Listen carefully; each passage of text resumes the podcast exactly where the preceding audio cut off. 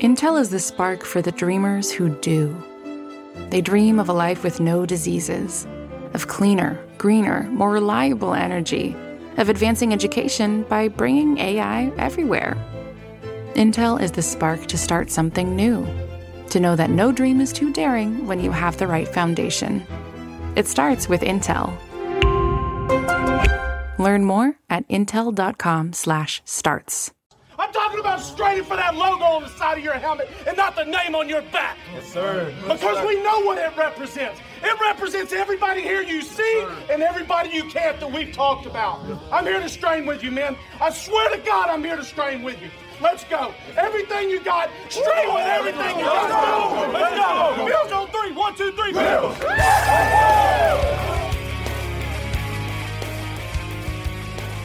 You're listening to the Off Tackle with John Fina show with your host, Joe Miller.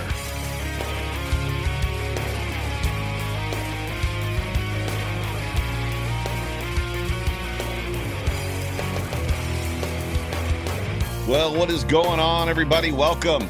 Welcome, everybody, into the Off Tackle with John Fina show, brought to you by the Market Dominator team on the Buffalo Rumblings Vidcast Network, presented by Picasso's Pizza. Treat yourself the most flavorful pizza on game day. Picasso's, we are Buffalo Pizza. Ship, shipping local and nationwide. Order online at picassospizza.net. I'm good, just going to say that we might need to get a Kleenex sponsor for just this show. John's going to go just just jam them up inside there. Stop sniffling. I can't help. I got I got my snot rag here. Just, I'll try to use it. chair that leans back. Just lean back and put your head up. You got a boom mic. You don't. Ah. Nobody needs to see your face. Like just like yeah, just turn your avatar on, which is probably Bruce Nolan. But turn your avatar on and then just like, lean back. I'm just kidding. My name is Joe Miller. I'm the host of this year's show, the Off Tackle with John Fina show, along with my sniffly partner in crime, uh, John Fina, former offensive tackle for the Buffalo Bills. John, I would ask you, but I already kind of know. How are you tonight? Ah, that's so nice of you to like just twist the knife into the guy who's sneezing. His nose is. I thought you said it was a boom mic. it is a boom mic. Yeah, I feel like the dog's ass. All right, come on. Wow. Thanks for thank, thanks for rubbing it in. what does a dog's ass feel like? Well, you- you- Ah, there you go. There you go. This is going to be a fun show, but you uh, go. Hey, good. Mimi, Mimi, it's the Vancouver Bills backers, baby. Stop bragging. I want that mug, she says. Uh yeah, so uh welcome everybody to the show. Everybody that's climbing climbing into the chat. For those of you that are uh listening to us in podcast form, we appreciate all of you. Uh we are super chat live. So if you've got a one final comment or question for John Fina, who will sniffle his way through it. Um, he's about to sneeze.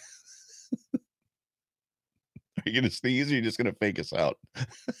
oh, he's got the mute on. No wonder we can't hear him. Well, I put the mute on because I thought it was gonna sneeze. I'm show- a professional. show's gonna be amazing. Oh yeah, that's great. Uh, we are super chat live. Also, like and subscribe whatever platform that you are on. This here is the final show of the 2022 uh, Buffalo Bills NFL football season. Uh, that does not mean that we're going to be doing a show next week for 2023. We won't be back until who knows draft day maybe, or, but at least ver- at the at the at worst case scenario, we will not be back until somewhere around the beginning of training camp. So for those of you that are tuned in, we appreciate you. We appreciate all of you hanging with us this whole entire year. It's been a really good year. Uh, and before we get started, we're going to talk about a couple different points. And one of those things is the most memorable things from this year. And we would love some feedback from the comment section. Uh, but before we do that, I'm sure you saw the news that Roger Saffold made the Pro Bowl today. Maybe that's why I'm not feeling well. Literally, out of I think 58 guards, he was ranked 50th. And Well, that well, it seemed well. Look, um, I don't want to bag on Roger. I mean, I, I had high hopes. I think that he would probably tell you that he had some snafus during the season. You know, I don't like to call anybody out for lest I be called out, but you know, a lot of the Pro Bowl voting is relationships and Yep, yep. things of that nature. And you know, I follow him on Twitter, and he's a great guy. You know, um, but look, I, I don't want to pin a loss on Roger Saffold. I mean, the entire team, uh, the front office, probably uh, the training staff, and the custodial team and the ticket office probably all could have done better. uh, you know, to get that victory. But it was uh, it was really a hard game to watch, uh, and I know we already talked about it, but I'm still stinging like the rest of uh, Bills Mafia out there. And watching those two teams last night didn't make it any better. Yeah, Maui Jim says that uh, he's going to start hooking us up with some more swag. I'm in for that. Where do I send my address? Uh, you know, people ask me all the time, and I'm like, I don't know how people get my address. I'm sure, you know, there is no privacy anymore. Right, right. Uh, unless you use Talos Data Security Data Protection. Shameless plug. Um, so sorry. Uh, not really. Uh, but you know, people ask me, and I'm like, well, it's on the internet somewhere. So you know, don't make me do your don't make me do your work for you. Let before we uh get through the rest of this show, let's go ahead and take the market dominator. Hear a word from a word from our uh, title sponsor, John Spazchek, who we have texted and thanked graciously for his yes. support all through this season. John is the man. We appreciate you big time. Hello, Buffalo football family. I want to say thank you for tuning in to one of the greatest podcasts we have going today, The John Fina Show, hosted by Joe Miller.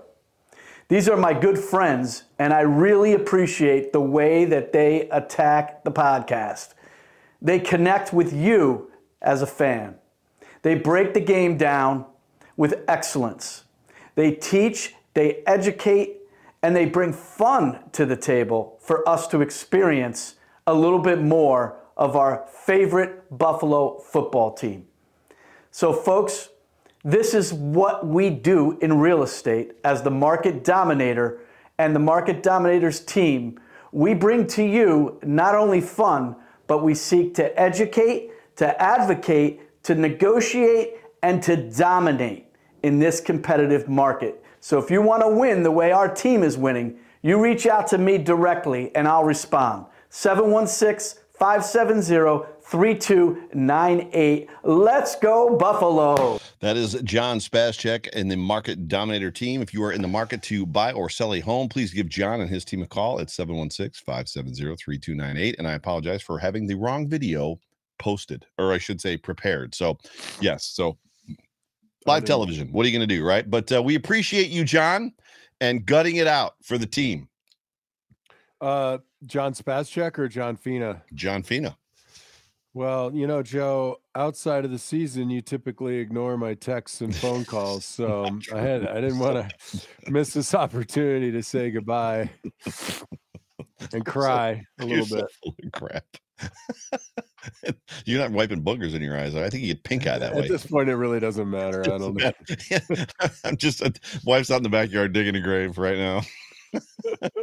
just after the show is over, when uh, we get nine o'clock Eastern Standard Time, I'm just gonna go in the backyard and lay down in the dirt. It's just it's over. I I am told that if you dig six feet into the earth, no matter where you are on the planet, that the temperature is the same. It's possible. I don't know. Maybe. I know the frost level, line frost, whatever here is 36 inches or 40 inches. So right, twice that. Well, I'll tell you, after last week, the frost level in Buffalo is about freaking ten feet down. It's been a it's been a rough it's been a rough week uh, for sure. It's been even rougher after watching the Kansas City Chiefs frequently get uh, pressure on Pat Mahomes or not Pat Mahomes, but Joe Burrow with four rushing four. Yeah. Yeah. Um, just kind of goes back into the whole. It was it, the way the way that they. So we're off. We're off. You, you skipped a segment. We're supposed to talk about all the great things that happened this season and the I best know, memories. But but it was it was very cool the way that they moved Chris Jones around. Basically, the only defensive lineman that any of us have ever heard of, second round pick, uh, Chris Jones. They they kept putting him on the tight end, and the tight end could not handle him, and he just basically kept eating that guy's lunch all day long. Which well, goes to show you that the Bills didn't game plan at all for that football game. Well, tight ends, uh, we always used to laugh in training camp when a defensive player was blocked by the tight end. Oh, yeah. It's like when the kicker tackles the returner. right. You got to head to the sideline and be like, I got tackled by, by the kicker. That's yeah, hysterical. that's one of those things. So, but we are going to on this show, and uh, again, I would like for everybody in the comment section that's here uh, to maybe, and we'll we'll throw some on the screen. John's leaving. We're going to uh, go through and talk about just some of the highlights from the season. So, whether it's at a game, uh, a play in a game, a moment in a game, an opportunity that you had to basically connect with friends or whatever. uh, just something from the season, a thing or two that was a highlight for you and John, Mr. Sniffles. You have the honors. Yeah, well, number one was despite the loss, Mimi and I meeting Bills Mafia and coming to the playoff game and you know, it magically snowed during the game, which is like perfect. Uh, Mhm. people people ask me, "Well, you must have played in a lot of those games." I think I was in two. It That's just it? it doesn't it didn't seem to happen when I played. Mm. We had crappy weather. It was Sure. cold, it was windy, it was rainy, but so you know, from our warm vantage point in a suite, it was much nicer than being outdoors with Joe Miller. Right. Uh, but the overall experience of having Mimi there and, and taking her around the city of Buffalo and just, you know, driving along Delaware Avenue and and taking some of the side streets and just pointing at mansions and uh, the restaurants, the places I used to go, and and seeing our old friends in Buffalo and my new friends in Buffalo was fantastic. I mean, the tailgate with Mimi. I mean, she got to meet uh, the people she interacts with, like Sarah Larson, who's wonderful, and Dan Freddy and Joe Miller, and I mean the list the list goes on. Kimmick and Pam Adon. I mean, just forget it. I mean, everybody was wonderful to her, and thank you uh, to everyone for that. And I have to say, you know, seeing Jerry Ostroski after all these years at the Kansas City game and Mhm. seeing the entire Miller family and everybody that showed out for that, Alyssa Milano, or I always say Alyssa Milano, yeah. but Alyssa you get it. Yeah. uh, that was probably number two. Then uh, I'd say the uh, uh, Green Bay game. It was a victory. I was here. That was awesome. And I just uh, eh, the more the closer I get, the harder it is uh, when we lose, the, and it's the closer to the fans. Really, I mean, I'm no closer to the team Mm. than I was ten years ago, much less you know, ten minutes ago Yeah, for sure. so being and feeling the emotions of all of the uh the bills mafia you know Yeah. just just all the quiet pain and the out loud pain uh there's a certain beauty to that in a way you know you uh you bond in i think in sadness as much as you do in joy so um those are those are my highlights as far as plays on the field man i don't know i mean We'll I love, the, the, the commenters are putting me in there, so we'll go. We'll go. oh through- yeah let, let's see a lot of bit a lot of on, I that get to go first. Don't- No, no, no. You're just the host. You played the wrong open. So, So Lauren, Lauren, before we uh before I, I go, uh said that uh, one of her highlights, John, was meeting me at the Rockpile tailgate. And Lauren, I remember that, and you're right, that was a highlight. That was a lot of fun, except for the fact that I when I walked around the the mud lot like four times because I couldn't find you guys. I'm like, what the heck? So it's then- right up against the fence. Like, yes, I walk. know, I'm just an idiot. So I, that, can we just leave it at that? Like, we'll just stop right there. I'm I'm an idiot. So, but Lauren, it was great to meet you. For me, a lot of my greatest times this season probably were wrapped around uh, tailgates and or gatherings, Bills Mafia gatherings. Um, to your point, the Kansas City game was probably number one for me. Um, that was just from the night that we flew in, and you guys had already had your fun, right? You guys had been down to the to the the Bills backers bar. I forget what it's called there in Kansas City, and and uh, and Joel Allen was doing karaoke, right? yeah, that um, was hilarious. Yeah, but like even just to show up and you know, I got to sit with oh. Joe Marino. Joe Marino was there and like and just chat and talk and and the night before and then the lead up to the game. I was telling somebody how just what an elite experience it is. The fact that you roll in and unlike so our tailgate is elite and I guess there's def- different measures or level not levels but there's different types of elite right Sure. there's something to be said to go to Orchard Park and you know for a home opener at by eight o'clock in the morning if it's a one o'clock game or if it's a primetime game by you know they're sending kids home from school like they did this year. And that whole entire area is just shut down. Like there's no cars anywhere. Nobody's going anywhere. Everybody's already there six seven hours beforehand. Kansas city it was very it was a cool experience to roll up whatever we were six seven hours beforehand and there was just a big giant line in the street where people had popped up their tents like they tailgate before the tailgate which was kind of neat that they like all i'm like are they really setting up? Are they cooking food right now? And sure enough they were it was cool. But that whole experience just the way that the whole you know that we had a, a kind of our section uh kenny uh pinto Ron was right was right there the the uh, southwest missouri bills backers were there there was just a whole lot of people and then our crew was there and after a couple hours our place was kind of the place to be Um, but yeah, to your point, just everybody that was there, and then the football game, and and then uh, Jerry Ostroski. I said this the other night on one of the shows. Jerry Ostroski from the dark. So we, we go back to the car. I don't know if you were there yet, but uh, for, yeah, in the dark, all I hear is Jerry Ostroski's voice basically say, I came, we won. You're welcome, Bills Mafia. And it was just uh it was like, yes, that's what this is all about. It was a little bit deeper than that, Joe. Uh, yeah, probably, but it was great. Um, the home opener was fantastic, and believe it or not, the home opener tailgate and the games, the last two playoff games, the tailgates were great. The Miami Dolphins tailgate was was was fantastic, and then it was one upped. Uh, it was crazy uh, for the for the uh, the Bengals tailgate to see Mary Wilson was there. Uh, Dion Dawkins' mom was there. Jordan. Oh yeah, that was Lisa Dawkins, right? right? Jordan Lisa- Poyer's dad is always there. Um, just all the people that showed up. You were obviously there. Like it was crazy. It was Daryl Talley. Yeah, it was great. Talley showed up. It was yeah. It was just. uh That's always a highlight for me to see Daryl. I Yeah. enjoyed Daryl. Yeah. yeah, Daryl's a lot of fun. So it was there was a lot of good stuff, and then uh, all of the plays. There was just so many good plays this year, and that I think that's what's getting lost in just a lot of the negative conversation, which we're going to talk a little bit about. Just some of the stuff we feel like the Bills need to do going forward. Um, you lose sight, right? When you lose a game like that, when you when when they go out and they lay an egg in the playoffs, which is something this team never has really ever done. It just you lose sight of everything that was fun through the season. So we wanted to kind of take. a I moment- don't. No, No, You- and the people in the comments don't. They're they're loving it, man. For sure. So let's uh so I, what do I got here? So going through some of the comments, uh RJ Melville says uh Nyheim Hines kick return heard around the world. Where were you when that play happened? I was at home. No, wait. Where was I? Yeah, I was at home. I was in my truck. Oh, you really? yeah, That's so, awesome. like so I, I this is let me set it up for you. So I generally get home late from church. Uh so I normally will pause the game and like get into it about quarter after or whatever and then like catch up through the commercials. Well, John Murphy, as you know, had a stroke. And it was Yeah. before that he had had the stroke before right before the Bengals game. So literally I was like, well, I want to hear what Chris Brown sounds like on the radio call. So I was in the truck and I stayed in the driveway. I got home a little bit early, stayed in the driveway just to hear the opening kickoff because I wanted to hear him do a play by play, at least one. And sure enough, that was the one he did. Like, That's "You gotta be amazing. kidding me right now. So then I went in the house and like started it up. But yeah, that was uh that was an incredible play when you think about just the moment in time, what it meant, the the fan. I wish I could have been at the game, but I was not at the game. But uh absolutely, absolutely incredible. Um so EB says that his twin sister saw her first game this year, uh, and then the Gabe Davis 99 yarder will always be a great memory.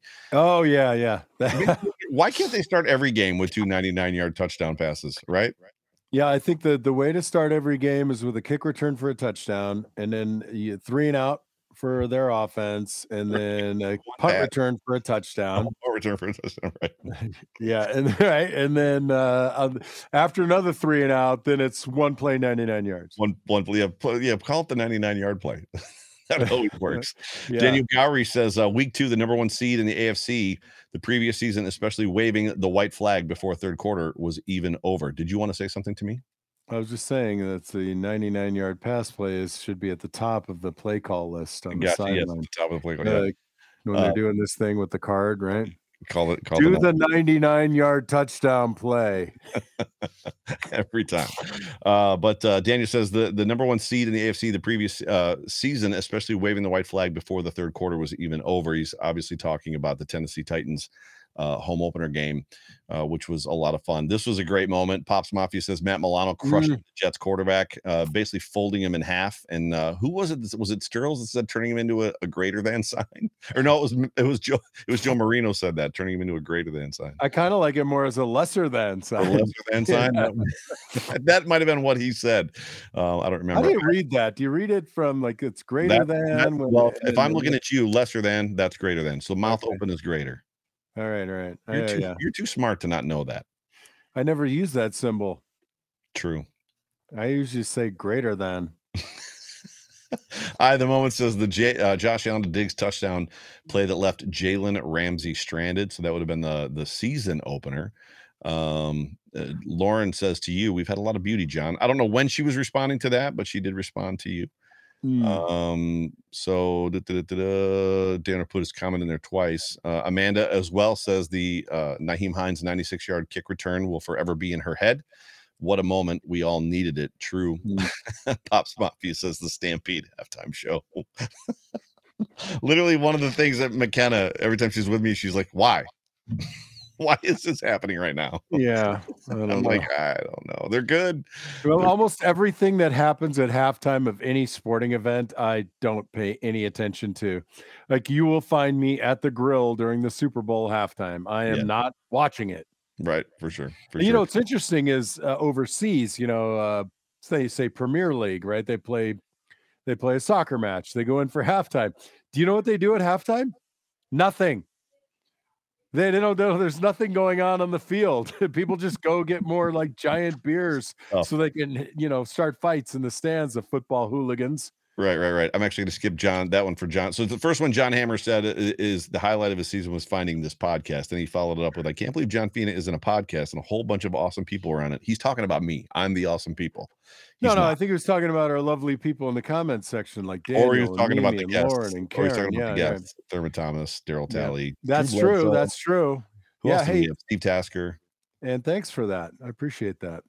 Um, For and sure. I'm sorry that our podcast is so hard to find. We need a publicist. we do need a publicist.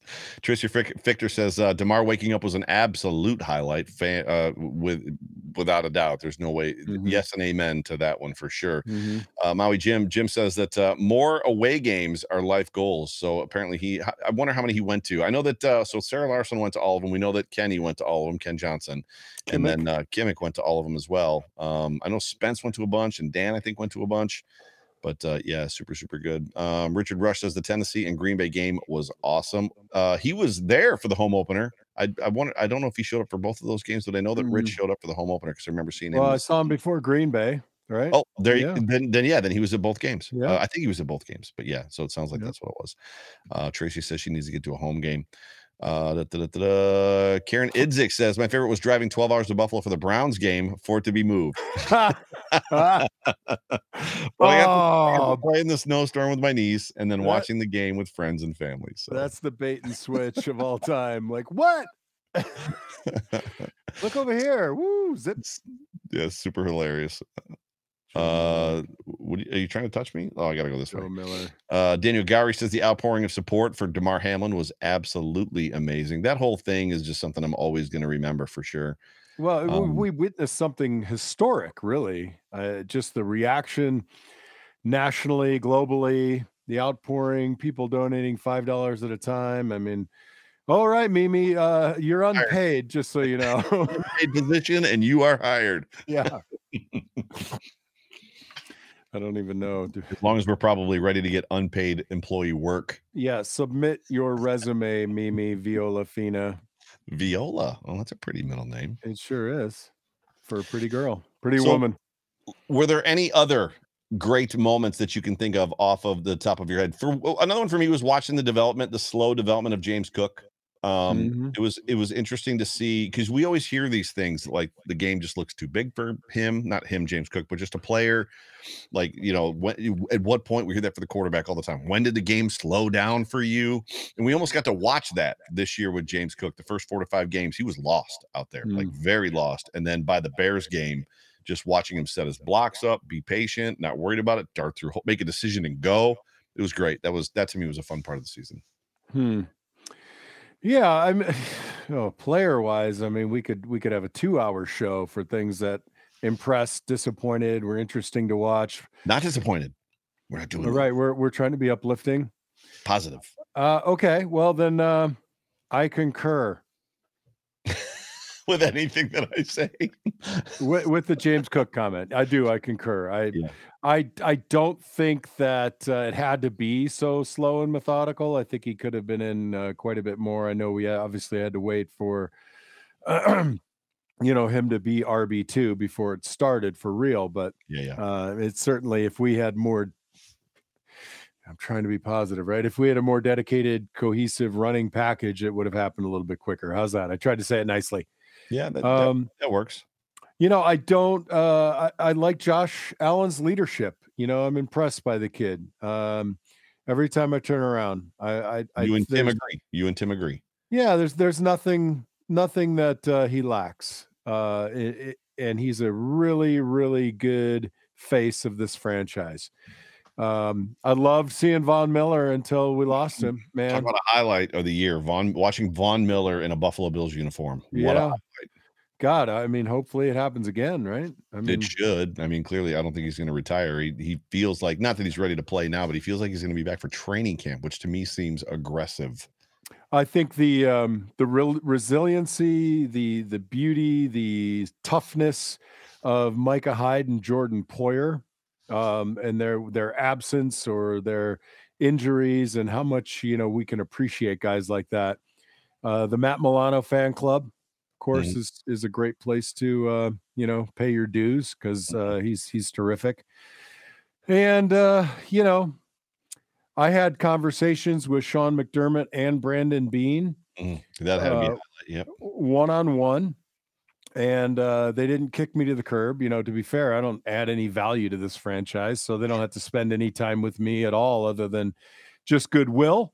And I, I I'm thoroughly impressed. Uh, we got the right guys. They've brought us to uh, Joe Miller's Wildest Dreams land, and um, I'm thankful. Yeah. I'm very thankful. Super big highlight for me was meeting a lot of the people that are in our comment sections, the people that listen to and watch this show that maybe don't make themselves known publicly, right? So I know that when you've been in town, a lot of people have been like, "Oh, I you know, I watch your show every week." Yeah. Uh, meanwhile, they don't comment. So I've met I met a couple more people like that at the Matt Parrino and Ryan Talbot thing on Friday night. Uh, just that are like, I watch live every week, and it's like, I love it. Thank never you. anything. Why? And obviously, because like you see the number of people that are watching, you know, whether it's on YouTube or wherever else, and there's not that many comments flying. So, Mm. uh, but just the opportunity to connect and and get pictures with people, that's always fun. Uh, oh, oh, I have to say, uh, by the way, you copied me. I said that it, was great meeting everybody yet you did. again. Yep. Uh, you know, the people that send me this lovely gear, I mean, amazing people. I think that- that's uh, Maui Mike. So that's Mike or Maui Jim rather. That's Jim. Yeah, yeah. I mean, not just this gear, but some of the other gifts that I've received, and I try to wear them when I'm on, you know, this hat from Drew and yeah, yeah. the mug and everything. I mean, it, it uh, I, this fun fact. I have own exhibit more Buffalo Bills gear now than I ever did as a player. if you came to my house when I was a Buffalo Bill, you would see zero things that represented the Buffalo Bills. That's amazing. While Yeah. when you were a player, so you didn't have well, you had to have workout gear, sweats, stuff like that, right? Mm, Not really. Starter I'd, I'd- jacket. I'd leave that down at work. At the stadium. So what would you go what would you go home in? Would just a hoodie, So- big hoodie? So I I treated uh, my job with the Buffalo Bills as if I were, you know, any other career. So I, you know, I got up in the morning and, you know, I got ready. I took a shower. I dressed for work. I dressed, uh, you know, like you always laugh at me when I'm in a game and I'm wearing chinos and a collared shirt. And you're like, dude, what? You're not you're not an accountant. It's Like, because on a text group you called me the Soch, going back to the outsiders. Joe's the Soch. I'm like, I'm not the one there is khaki pants. So you know, when I walked out of the building, other than some hulking fat guy, you wouldn't know that I was a Buffalo Bill. so I get I get there, then I you know get into my gear when the time is right, and then leave it all there. And Hojo and Woody, the incredible support staff, would make it clean for the next day or Yeah, yeah. following day. Yeah.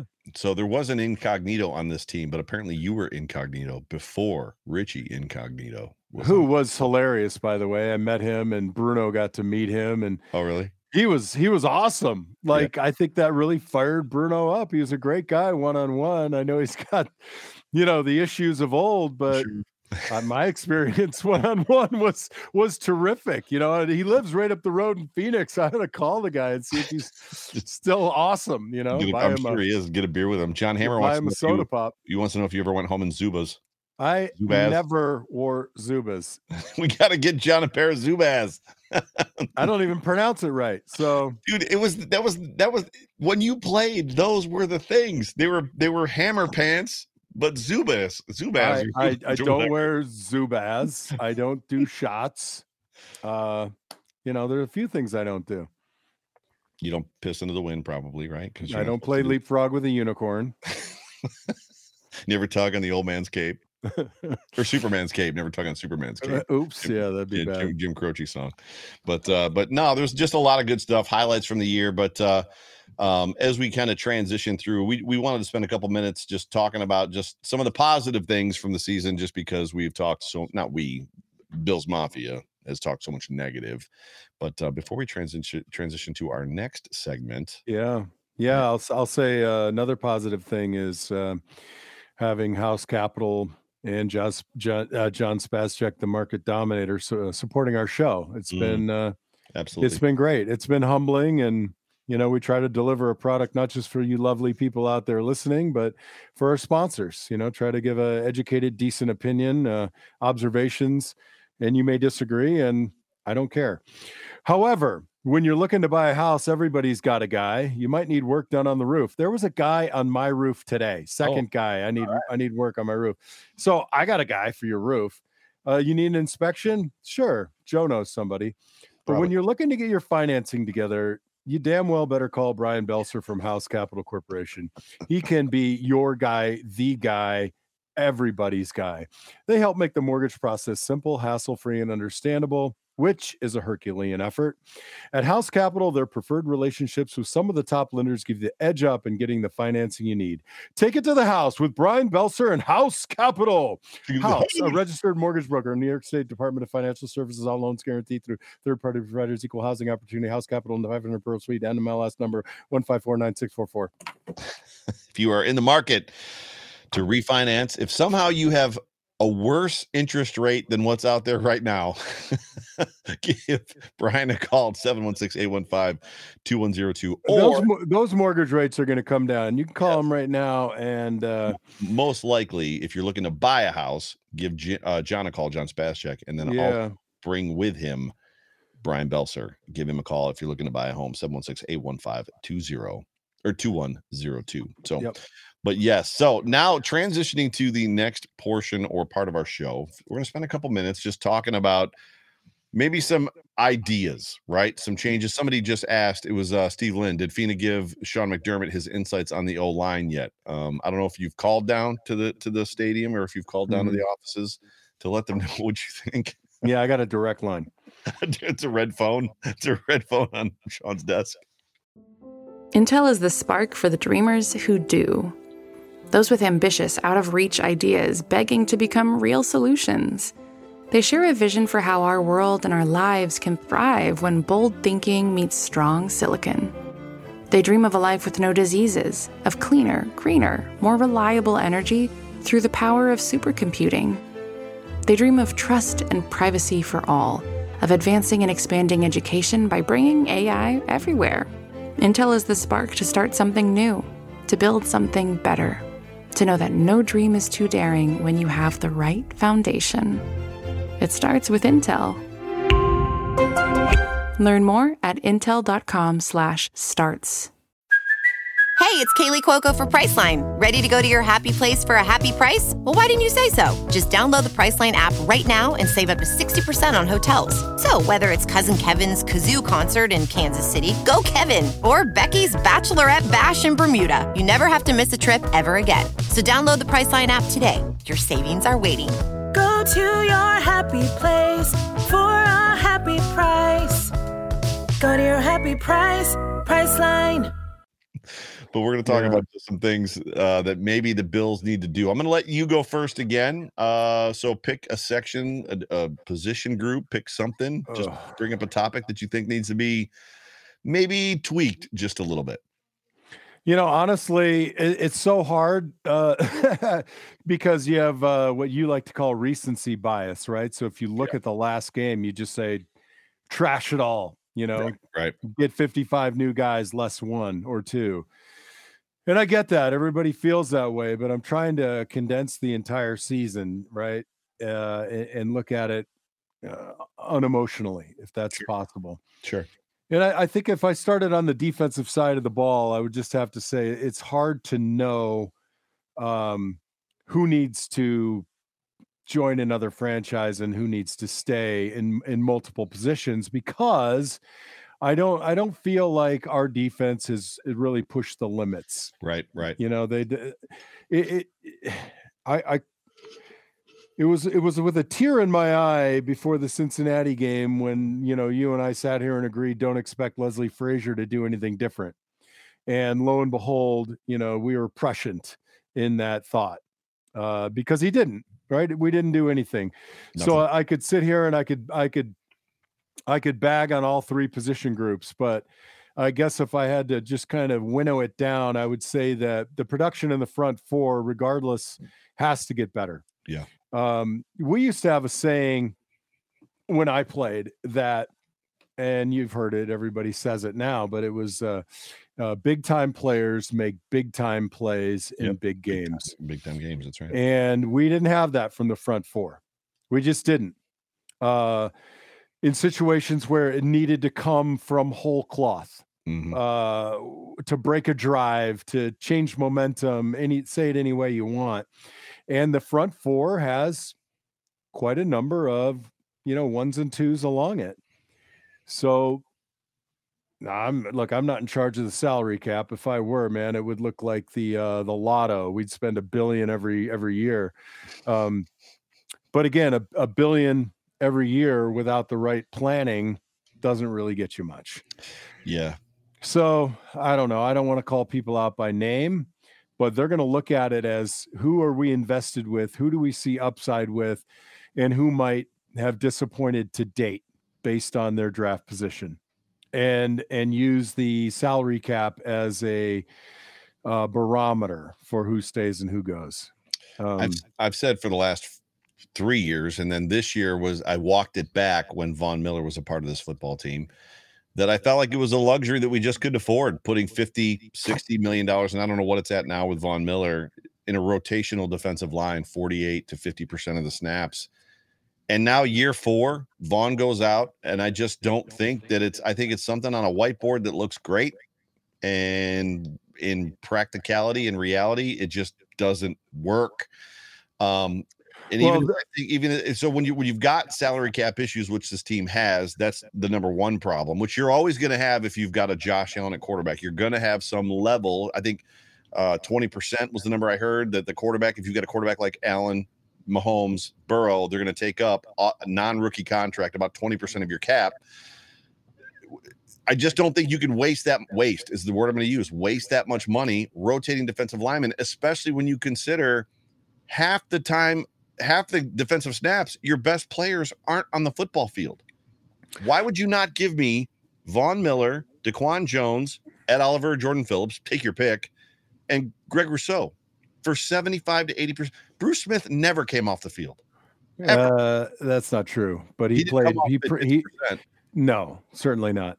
And look, I, I will agree with you. Um, there's another thought process to this, which is i- i- we're in the interview process still. I mean, Yeah. Von Miller produces beyond that. Who's who's produced on a regular rate of return?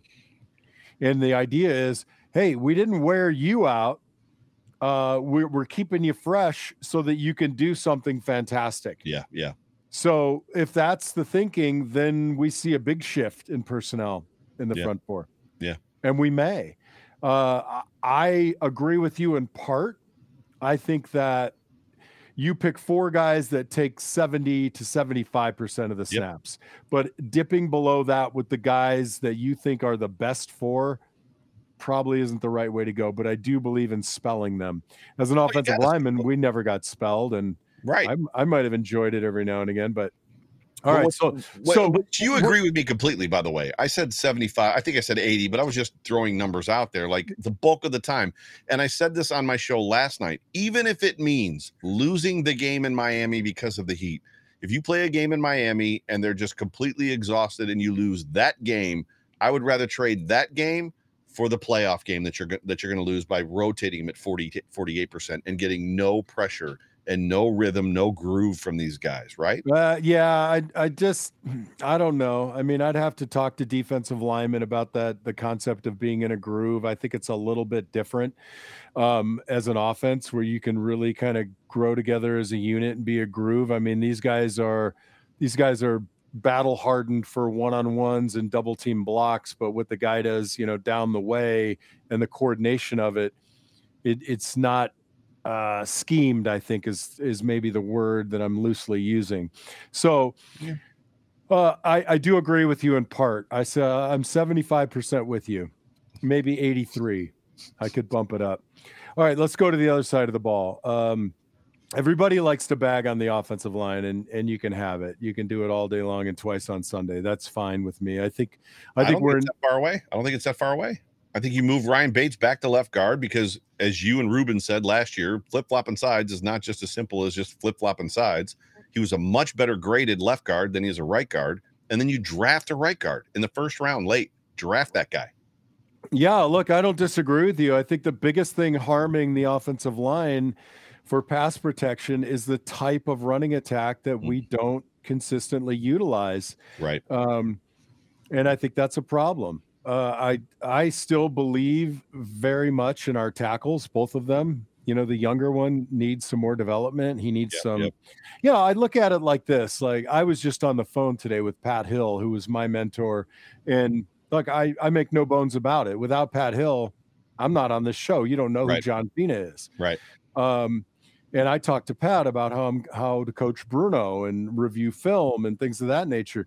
You know, somebody just like Josh Allen went and decided that I'm a good quarterback, but how do I get to be elite? And I on my own go seek uh professional coaching. Right. You know, where does he need to get it? And he needs it. And I think he's very, very close. Um, so I'm good with the tackles. I think Mitch Morse is doing an, a great job at center. My concern about him is availability. I don't like his concussion uh, issues. I think Ryan Bates is doing a great job. Whether you want to move him to left and get a right guard, um, you could conceivably. I've heard talk of well, just move Spencer down the right guard. I don't know what his experience is at guard. Mm. I mean, you couldn't have moved me into guard. That wasn't my deal. I don't think Spencer Brown plays low enough to be a guard, frankly. Uh, you know, these are big, big men Huge. and defensive tackles can be six three and monsters of the game. And if they get up under your pads because you're a little high, I don't care if you weigh 320 or 520. Those guys will leverage you and move you. right. So, sure. uh, I mean, by and large, Spencer Brown needs to get better uh, believing in his own strike. That's his issue. And look, if you don't strike as a guard, you're DUN finished. yeah.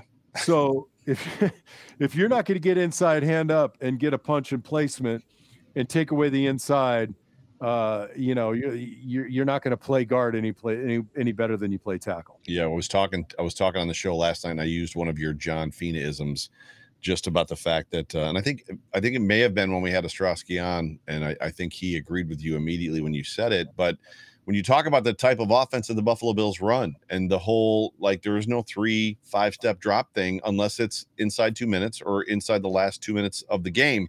So in those hurry up moments, they like to let Josh drop nine to eleven yards, dilly dally around back there. And you said, and this is where I referenced you, you know, when you talk about offensive linemen and pass protection, it's just a matter of time before I'm going to get beat, right? I've only got so much time before he's going to get around me because you're limited in what you can grab, on how you can hold a guy, and how you can maneuver.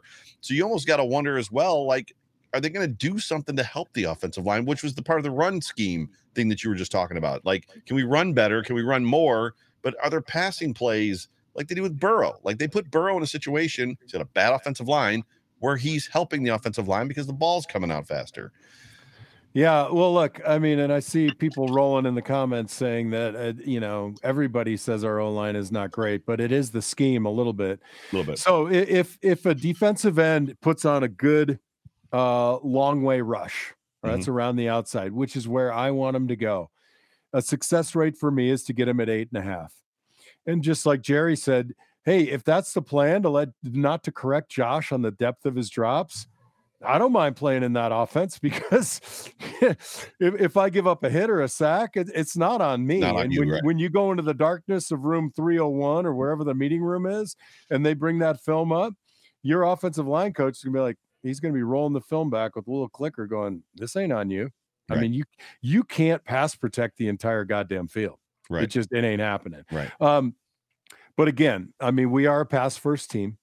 Our running game it wasn't bad, but it, it, it wasn't cohesive. We didn't have a plan, you know, it, there was no identity to it.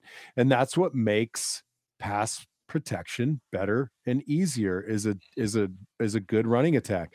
I don't think that the Tennessee Titans offensive line is stunning, but their running back certainly is. Yeah, for sure. And that helps. I don't care what's his name, the QB. I can never think of his name. Tannehill. Yeah, and t- everybody says, "Oh, Tannehill's an average QB," but he does some pretty cool stuff because they have, they have a strong running game. Yeah, I want to address Tim's comment. He says Morse may retire, which is always a possibility. Draft a center and play him at guard. If this happens, we're in a lot of trouble because now, now, now Ryan Bates is playing center, which Ryan Bates is a decent enough center, but now you've created two holes. So it isn't about drafting one guy playing him at guard. You've now got two holes. Look, and if people are asking me, do you draft a tackle, uh, you know, first and move Spencer in, or draft a tackle and make him a guard, or whatever? Sure. I mean, there's there's enough things to talk about on this team. I don't think we have wide receiver too. No Well, one's no one stepped up. That's literally where I was going to go. So before So so you know, for you, John. yeah. Thanks a lot. I'm drinking. I I had tea already. I you know I drank a bunch of hot cocoa earlier, or this is hot cocoa now.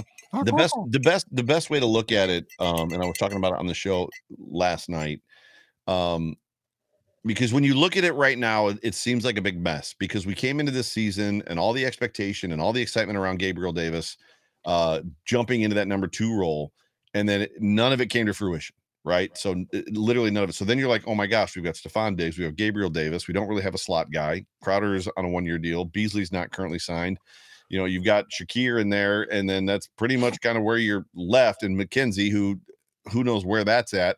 And then it's like, who's four and five? Is it Kumerow still? Kumerow's a free agent. I don't know that we're going to keep that guy. But when you look at that situation, and literally all it takes is, and this was the point I was making Cole Beasley standing on your doormat, pounding on the door, saying, Please let me in. The dude Yeah. wants to come back. Mhm. He's like, If they'll have me, I'm back. Immediately slotting him for one year in that in in in the slotting him in the slot, right? Putting him in the slot, and then effectively finding a number two, whether it's in the draft or somebody in free agency or even making a trade and moving Gabe back to number four pushes Khalil Shakir to five. And all of a sudden that wide receiver room looks really good again. Right? Yeah, I don't know that pushes Khalil Shakir to five. Frankly, I think It might yeah, not.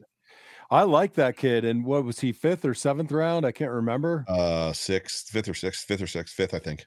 Yeah, and that's the nice thing, honestly, about college football right now is the number of receivers that are available is a lot. Now, that doesn't mean you're going to get Justin Jefferson in the second round or No. third round. Um, but there are guys who can do the job. And look, I'm not saying Gabe Davis isn't skilled enough, right? But I don't know where the production fell short, but I have to think it's it's past the breastplate. And I'm not saying the guy doesn't have heart, but he's there's something missing because the skill is there, Right. right? I Right. mean, he's he's a great guy, and is you know, as far as the skill set goes, it's there. I just we need to see it. We need to see it. Come We on. de- yeah, we definitely need to see it. It's I just I'm not sure that he can work off of double coverage. I'm not sure that he can work if he's being bracketed. I'm not sure that he Mhm. can work if he's got the number two best corner or the one.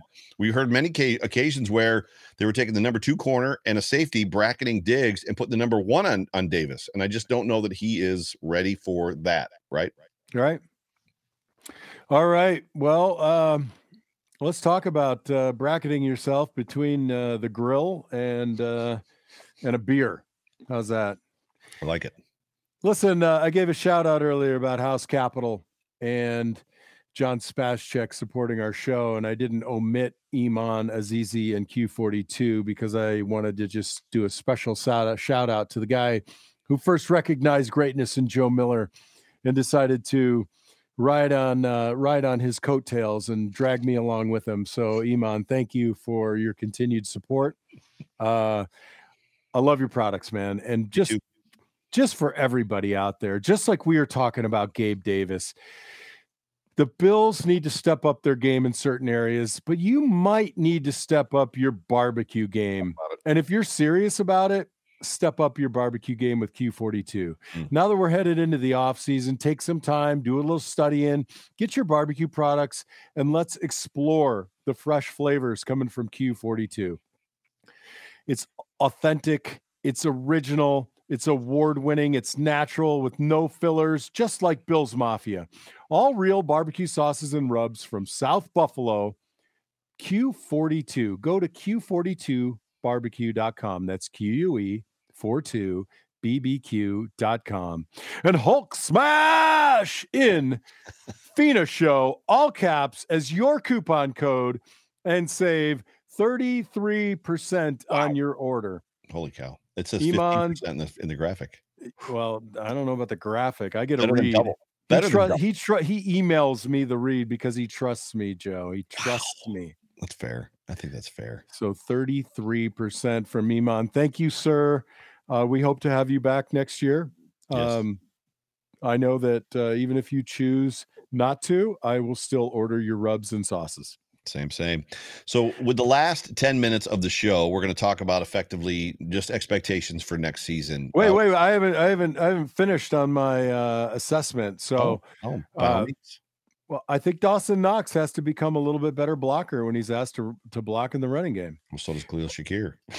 Yeah, so does yeah. Well, we did wide receiver group, um, but I like Dawson. And honestly, uh, when he was drafted, a lot of people were griping, and I was talking to my buddy from uh, Kenmore, and we both said, "Yeah, you know what? We like this pick." Well, I want to love the pick. Let Let's get some blocking going for you, Dawson, and uh, again with Dorsey. So I talked about Frazier with Dorsey. I mean, you know, we see these different packages come in. Sometimes we have a fullback, sometimes we don't. We see these what I consider really bad um, uh, running formations where we're bringing too many guys into block when they shouldn't. Clean it up, Dorsey. Figure it out. Figure out a way to expose the middle of the field.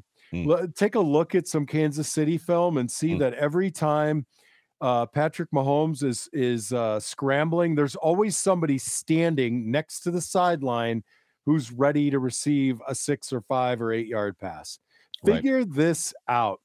Decide: Are we going to screen and get it right, or don't screen at all? Mm. Are we going to swing and throw the quick pass and block it and get six on first down? Then figure it out and get it right. Know the defensive personnel groupings. Get better. Um, I I can't lay all this on the players. I think I think, and people talk about talent all the time. I think the talent is there. I really believe in the talent, Agreed. but I I think that that can't that Cincinnati game was so flat. Uh, but it was not unlike some of the game planning in previous games that we discussed. So Mhm. something has to break and get fixed. Yeah, one of my other highlights of the year was uh, having Steve Tasker on the show.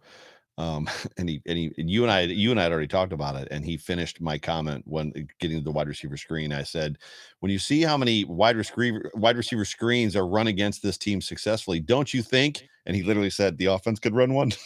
and I was like, yes, that. it was amazing. So I, the moment asks, who's RB one next year? Uh, to me, they're going to draft a, running back probably somewhere in the sixth, seventh round would be my guess. Some someplace late. It'll be James Cook. They'll probably ask James Cook to put ten pounds on. So James Cook, it was it was. I think Pamela was talking about it. Uh, James Cook is one inch taller than his brother Dalvin, and he weighs ten pounds less, which is why he looks thin. So they'll probably ask him to put on ten pounds of muscle, which you might be able to speak to that. When the bill when the Bills drafted me and I got to training camp, I was 286 pounds. And by the time I became a starter, I played at about 300.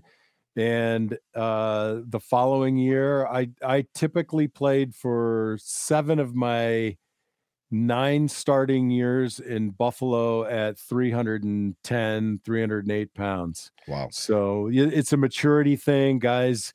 You know, some guys take longer to develop and gain weight, but I would agree they're going to put some mass on him. But isn't it almost impossible from the time you graduate college with all the stuff that's going on through your first rookie year to even like put on weight? I hear people talk, especially if you're playing a lot, that it's like almost like you need that first off season to kind of settle in, begin to understand how to eat, what to eat, how to work out, when to work out, that kind of crap.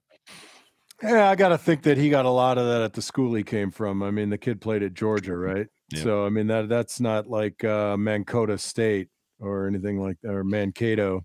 Or Wyoming. Right. So look, uh, you know, it just could be a metabolism maturity thing. Um, i- he'll gain the weight. And Yeah. could he be RB one? Yeah, I mean, I like Singletary. I don't think that he has uh, some He's- of the excitement. He's And- gone. They're not going to resign. a- Devin. And I and I and I think you don't resign him. Yeah. So it's funny because NP86 says uh 300 pounds can't be healthy. You weren't fat 300 pounds. You were pretty svelte 300 pounds from the pictures I've seen, right? Yeah, honestly, I don't care. I mean, you could call me fat. My feelings aren't going to get hurt. I mean, I'm just so over the cover. Oh, but you were a muscular 310. And I'm Well, like, yeah. And, uh, and, and I had 40 pounds of grease hanging off my belly. So There's there's there's Pat Washington, right? Sam Adams, 340 pounds, and then there Yeah. was John Fina, 320 pounds or 310. Is just I, I, think, think, you you mean, Te- I think you mean Ted Washington. Ted Washington. Uh Yeah. no, Pat Washington was on this team as well. Uh, then he went to Minnesota. It was Pat and Ted in the middle, and then they Yeah, let Pat it- go to Washington, go to Minnesota. yeah, it's not Washington. It's Pat. Oh my God, I can blank it on his name. He's hilarious. Anyway, uh, Pat sure- Williams. Pat Wa- William. Anyway, yeah, look, I don't care. I was fat, I was thin, I was muscular, whatever. I mean, those days are gone. I'm like 245 now. I'm a pencil neck. I'm a shadow of my former self, but I feel Right, a lot better. And 310, 300 pounds is, you know, it's as healthy as you're going to get when you're lifting weights. I mean, I wasn't just like I wasn't doing anything. So Was I Pat, don't know. by the way, Pat Williams, you were correct. Thank you. Winner. You're friends with him, so it kind of you have an unfair advantage. But I was like, who's Pat Washington? That's funny. But uh so just uh let's wrap up the show real quick, just talking about just maybe some expectations, right? I know you said you had some more position groups you wanted to go through, but we're getting unless you want to go a little bit long tonight. No, no, that's good. I mean, special teams, uh, you know, I'm going to address it the same way I always have. Just don't hurt me. So I'd like to see, I'd like to just see no turnovers and no penalties. That's all I care about. If you fair catch every damn punt or you never return a kick and we start at the 25, I'm fine. Just don't hold, don't block in the back, don't get a punt block, don't fumble the ball. Right. I just don't hurt me. Don't don't have me running out onto the field like woohoo, we're starting at the 38. And out of the corner of my eye, I see that yellow flag back there, and then we're at the 11. I'm like, no, no, that that's like I, I literally like I'm jogging, like I weigh like hundred pounds, and then I'm like dejected and I weigh 500. show, I could barely get to the damn huddle. show us where they hurt you, John. Show us where they hurt you. Yeah. They hurt me with like 89 yard drives. That's hysterical. But uh just so expectations, kind of like, you know, one one of the things considering expectations, and I know that Brandon Beane made a big stink about it, and he should, rightfully so. He said he expected the salary cap to be between 225 and 230. It ended up at like 228. The Bills are currently at 240. Here's some moves that they can make. Now, he did say that they're not going to make any big splash signings this year. He said that last year. The Bills signed Von Miller. My guess is they're not going to do that this year, especially needing Tremaine Edmunds to be resigned if they go that route. Josh Allen, they can his current cap it is 27.5 million. They can actually by moving some of his money around, they can actually have a cap savings of 21 million dollars, which immediately puts them under the cap. Von Miller, same thing. Current cap is 13.6. They can actually, by moving some money around, get him down. His his cap savings can be 10.9. This isn't changing their salaries. It's just the way that it's Yeah, I know. Yeah. the cap, cash to cap type crap, whatever. Dion Dawkins, 8.5. They can actually save 6.3. Trey White, they can actually save 6.1, which means they can actually practically have $45 million in cap space, which would give them the opportunity to resign Jermaine Edmunds, do some other things, and kind of do what they need to do.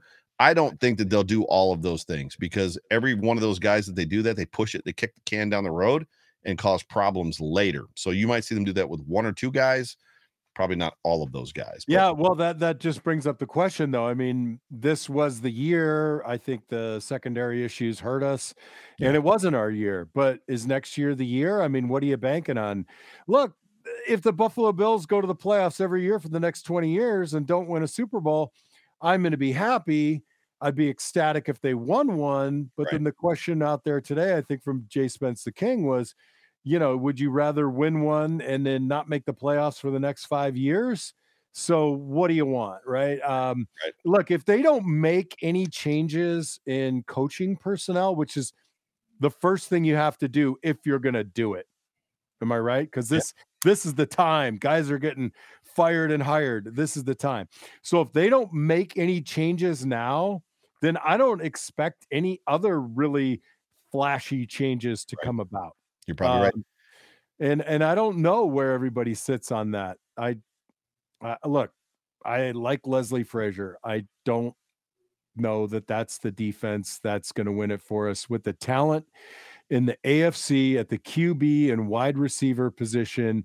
I I just don't love death by a thousand cuts. Right. You know, game plan, bring some heat, get the right guys to bring pressure. And so, again, going back to what I said, if Dorsey and Leslie Frazier stick around, I don't expect to see anything flashy. Uh, they'll be saying we're going to help ourselves in the draft and maybe a couple of releases and free agent signings um, that are a little little more than uh, or mostly role players along with the big names that we have to sign. Yeah. By the way, I got that information from Greg Thompson from Cover One, who is a uh, uh, cap guru and kind of like mm-hmm. a salary cap guru. So that's where the information came from. And then to your point, uh, we lived it. So we lived almost kind of like on two different teams. So when the Buffalo Bills were going to Super Bowls and losing them, the Kansas City Chiefs sniffed the playoffs every freaking year and could mm-hmm. never get out of the playoffs. A lot of times to the hands of the Buffalo Bills. So that's one of them. Another one would be the Dolphins. While my, Dan Marino went to one Super Bowl his rookie season, I think it was his rookie season, right? Or second, 84, second season, probably. I mean, they did, they could never get past Elway or Kelly. Like they could, they just couldn't do it as far as yeah. So hey, and you know, additionally, as part of a wrap up, like I get it. You know, people are emotionally in, invested in this team, like I am, and you are and you know you want to get angry and uh, call for change and and that's fine uh as long as uh, like what i don't like is when it get, becomes disrespectful or unsavory mm-hmm. you know these these mm-hmm. are men who's you know have families and everything like that and you can be pissed and i'm okay with that and you mm-hmm. you like i said you know fire them all or keep them all or whatever you want to do um i just love that i'm rooting for the buffalo bills and they have a chance you yeah. know I, I never felt that way for a long time and and uh, you know it's not an embarrassment of riches just yet but it does feel good to know that i can wear a buffalo bills hat around town and people say oh like your bills man you know and yep yep. and, and that feels really good. It does. And uh, i'm not going to throw the baby out with the bathwater um, especially after meeting and talking to Beane and mcdermott.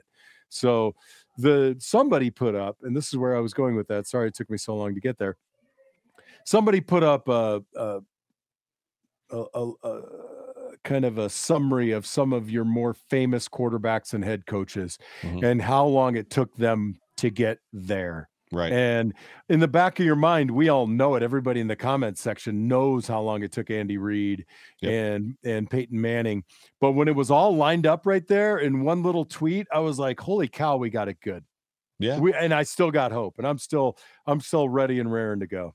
Yeah. The hard the hard part is you know, being that Peyton Manning to Tom Brady, where you win one and Tom Brady wins six or seven, being that Dan Marino to Jim Kelly, where Dan goes to one before Jim's even in the league, and then Jim goes to four in a row. Like mm-hmm. you just don't want to be that. You don't want to be that team. You don't want to be that guy. If you've got Josh Allen, you don't want to waste his talent. You don't want to waste his time. You don't want to waste his career not game planning on defense. And no, and, and I think we don't even have this conversation if that Cincinnati game was close, mm-hmm, win mm-hmm, or lose. Mm-hmm. But that was a miserable game to Maybe watch. this is the shock they need, right?